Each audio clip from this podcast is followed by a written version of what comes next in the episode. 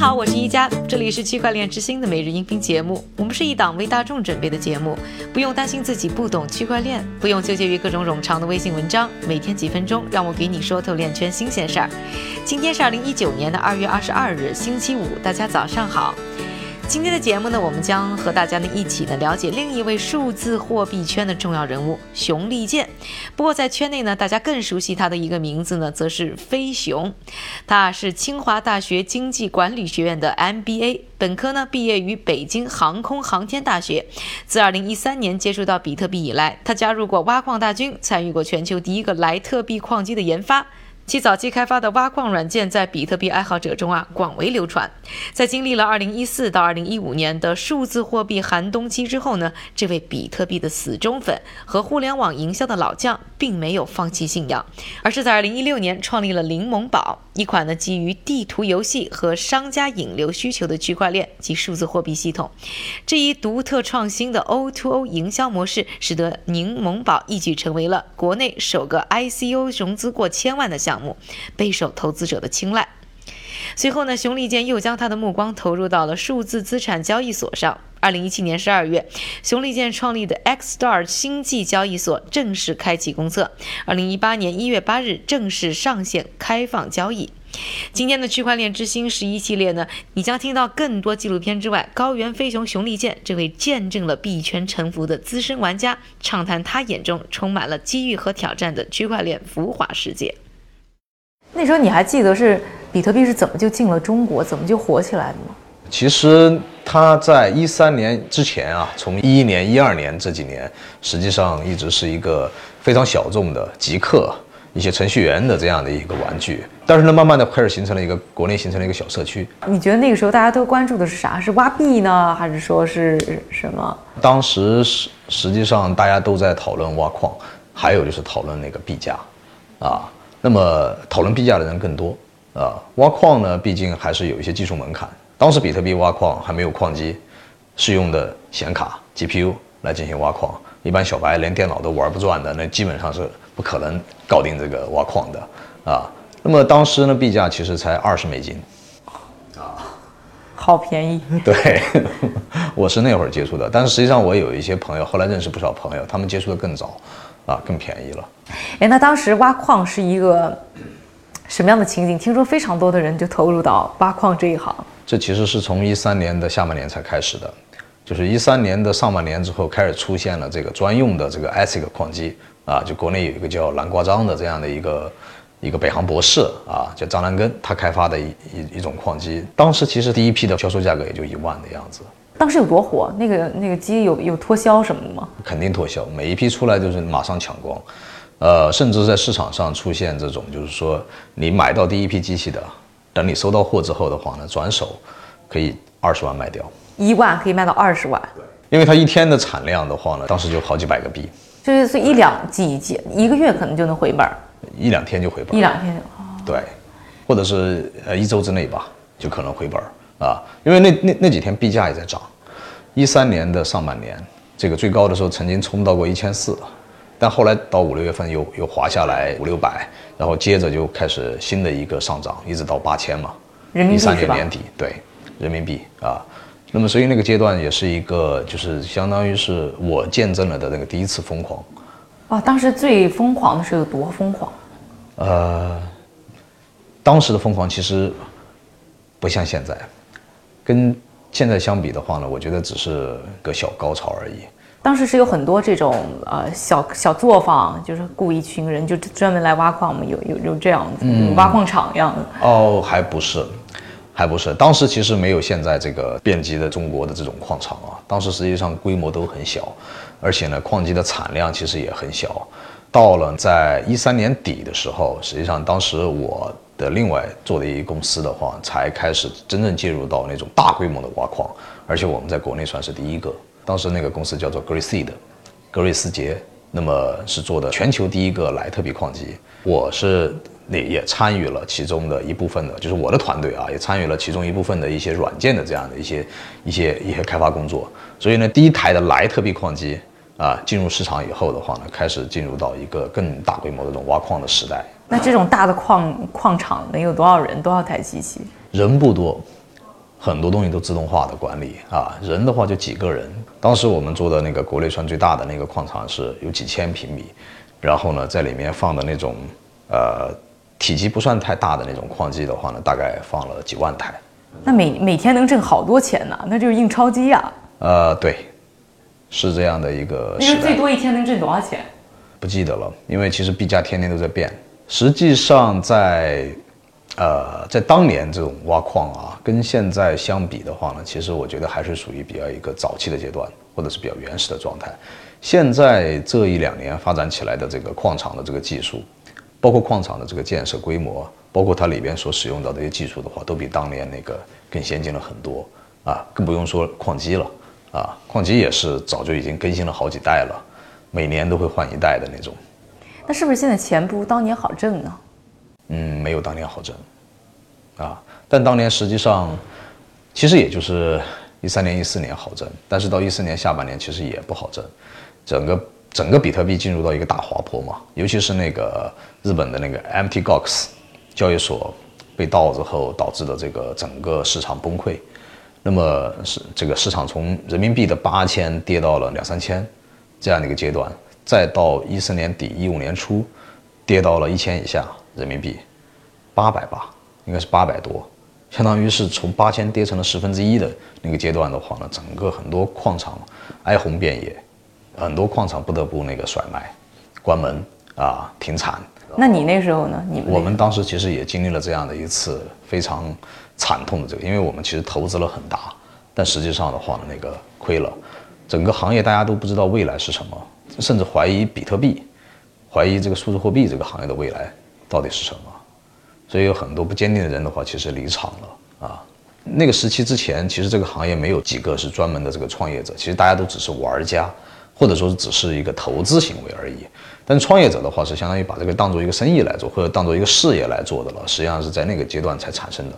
但是这一批人兴冲冲的开始为了理想也好，还是为了挣钱也好进来，到一四年下半年到一五年寒冬期，破产的、关门的这种团队啊、公司一大堆。啊，当时那会儿币圈，我们其实圈里面比较活跃的很多老朋友，后来都黯然退场，在那个阶段，黯然退场。那您算是留下来的？对。当什么是什么让你觉得我要留下来？说说这这个还没结结束，还有的玩儿。呃，其实我是比特币的死忠，还是比较坚定的看好这个这个行业的发展。毕竟这个东西它是呃，在我看来，它是一个。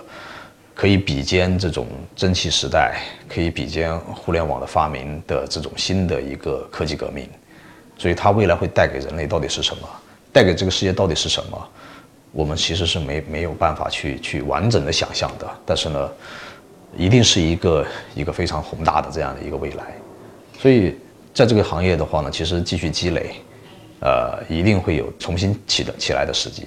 所以当年还是属于，其实挖矿以后是增加了市场的供应，但是因为你增加供应是没有办法去去 inflate 去刺激的价格的，其实你有有某方面还会拉低价格，但是它能那么高，还是因为市场的需求非常非常的大。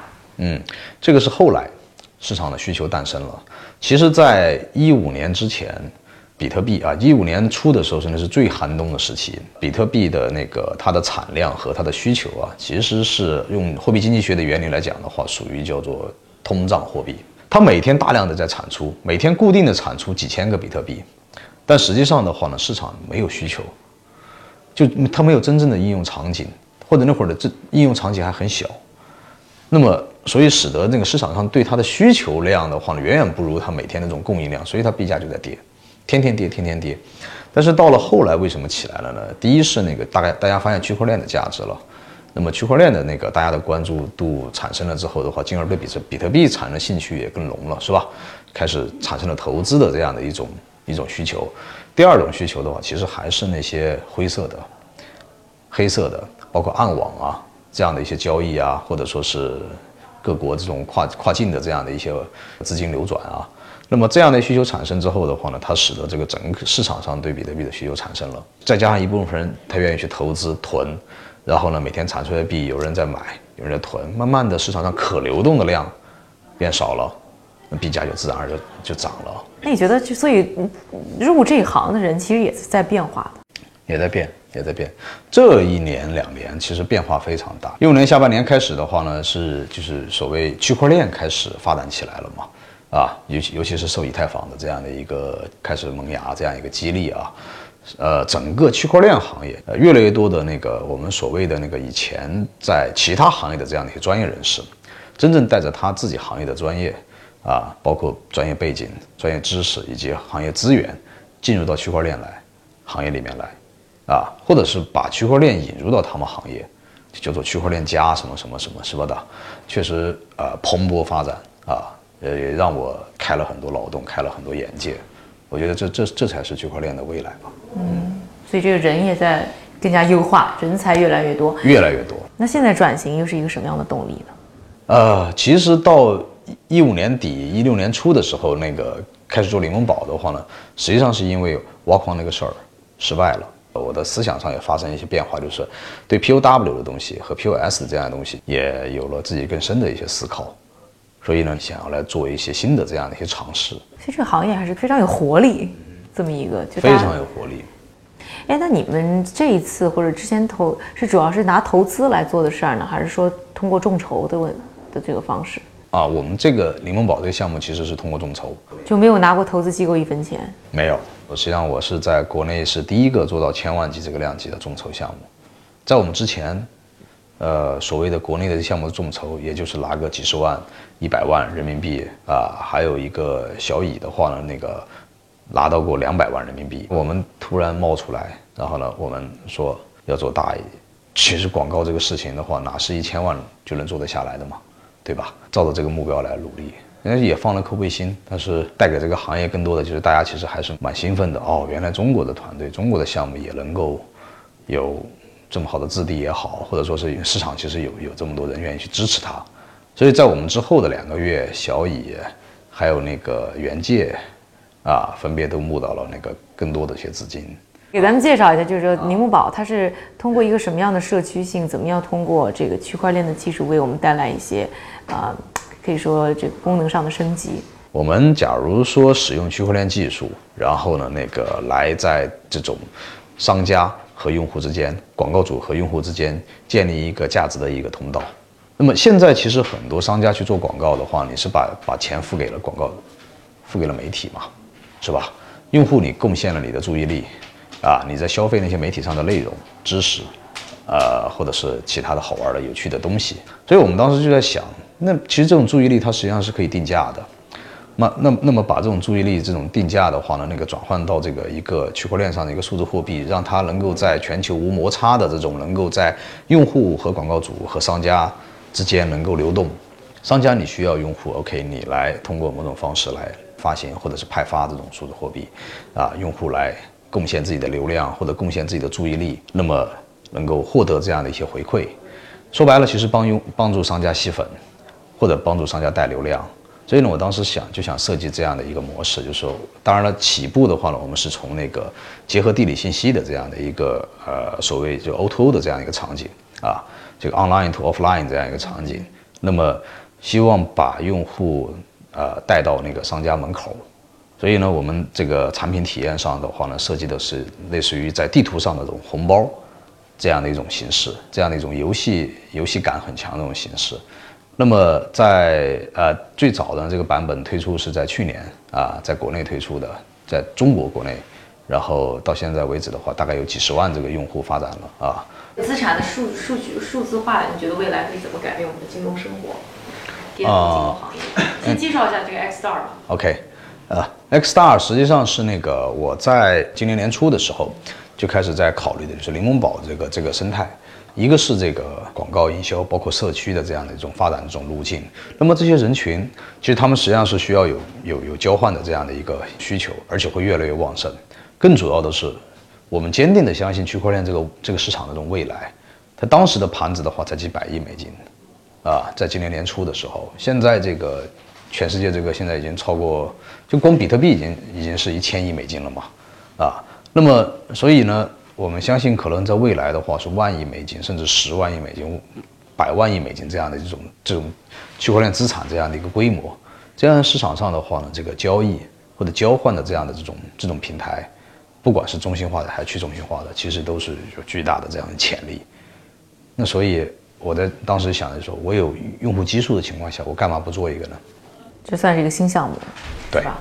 它未来会，我希望它是跟那个就柠檬宝，还有就是这个这个交交易交易所平台啊，这会形形成两个平台，而且在全球范围内的话呢，互相会有那个借力。所以是变成大家所有的资产都可以可以呃通过这个区块链的技术实现在这个交易所上面。是的。那你觉得它最大的颠覆性是在什么地方？特别是相对于传统的金融交易所来说。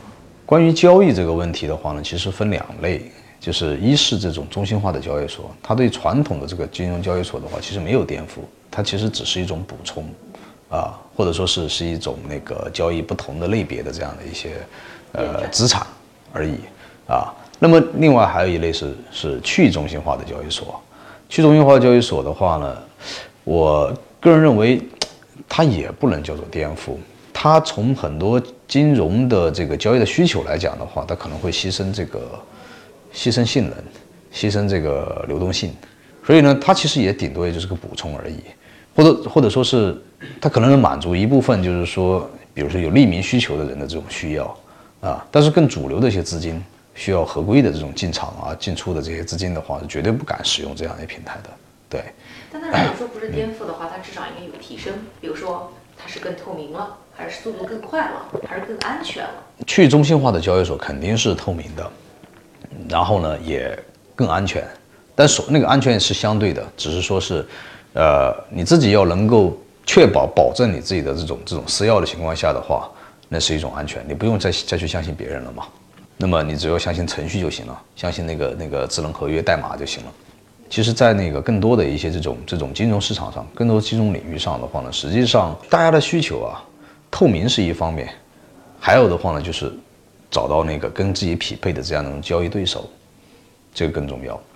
就是尤其是这个交易量级，而且是我是合法的情况下，我也希望你也是合法的。这样的量级，所以我觉得还是在不同的这种场景下的不同的需求吧，啊，需求会非常大，但是呢，确实场景不太一样。咱们这个 X Star 是一个去中心化的，没有是中心化的，对，就跟那个现在市场上技术不同，或者是交易的产品不一样。是的，它的核心在于交易的产品不同。对对对对对，就我们希望建立的是在就未来，刚才我说了一个非常大的这样的一个市场潜力的一个机会里边的话，我们希望能够占住一块蛋糕。以上呢就是我们区块链之星纪录片当中没有出现的我和飞熊的一段对话。那下面的时间呢，还是交给我们的韭菜哥，他为大家准备了一组链圈的最新快讯。今天呢，我们先来看一组企业方面的消息。首先啊，日本的银行业巨头瑞金穗金融集团日前推出了一个名为 J Coin 的数字货币平台，该平台将与约六十家对口金融机构合作。第二则消息，韩国最大的电话公司 KT 公司计划下个月推出区块链服务平台。接下来一则企业方面的消息，韩国三星公司日前宣布，即将推出的智能手机 Galaxy S10 将包括针对数字货币私钥的储存功能。我们再来看一组技术应用方面的消息，房地产开发公司 New World Development 和香港应用科技研究院联合推出了一个面向购房者的区块链平台，中国银行将使用该平台为购房者提供金融服务。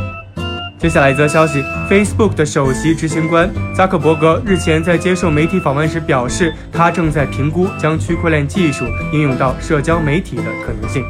感谢韭菜哥的分享，也感谢各位的收听，我是一加，祝各位周末愉快，下周和我继续一起关注区块链之星，区块链之星还原区块链最真的样子。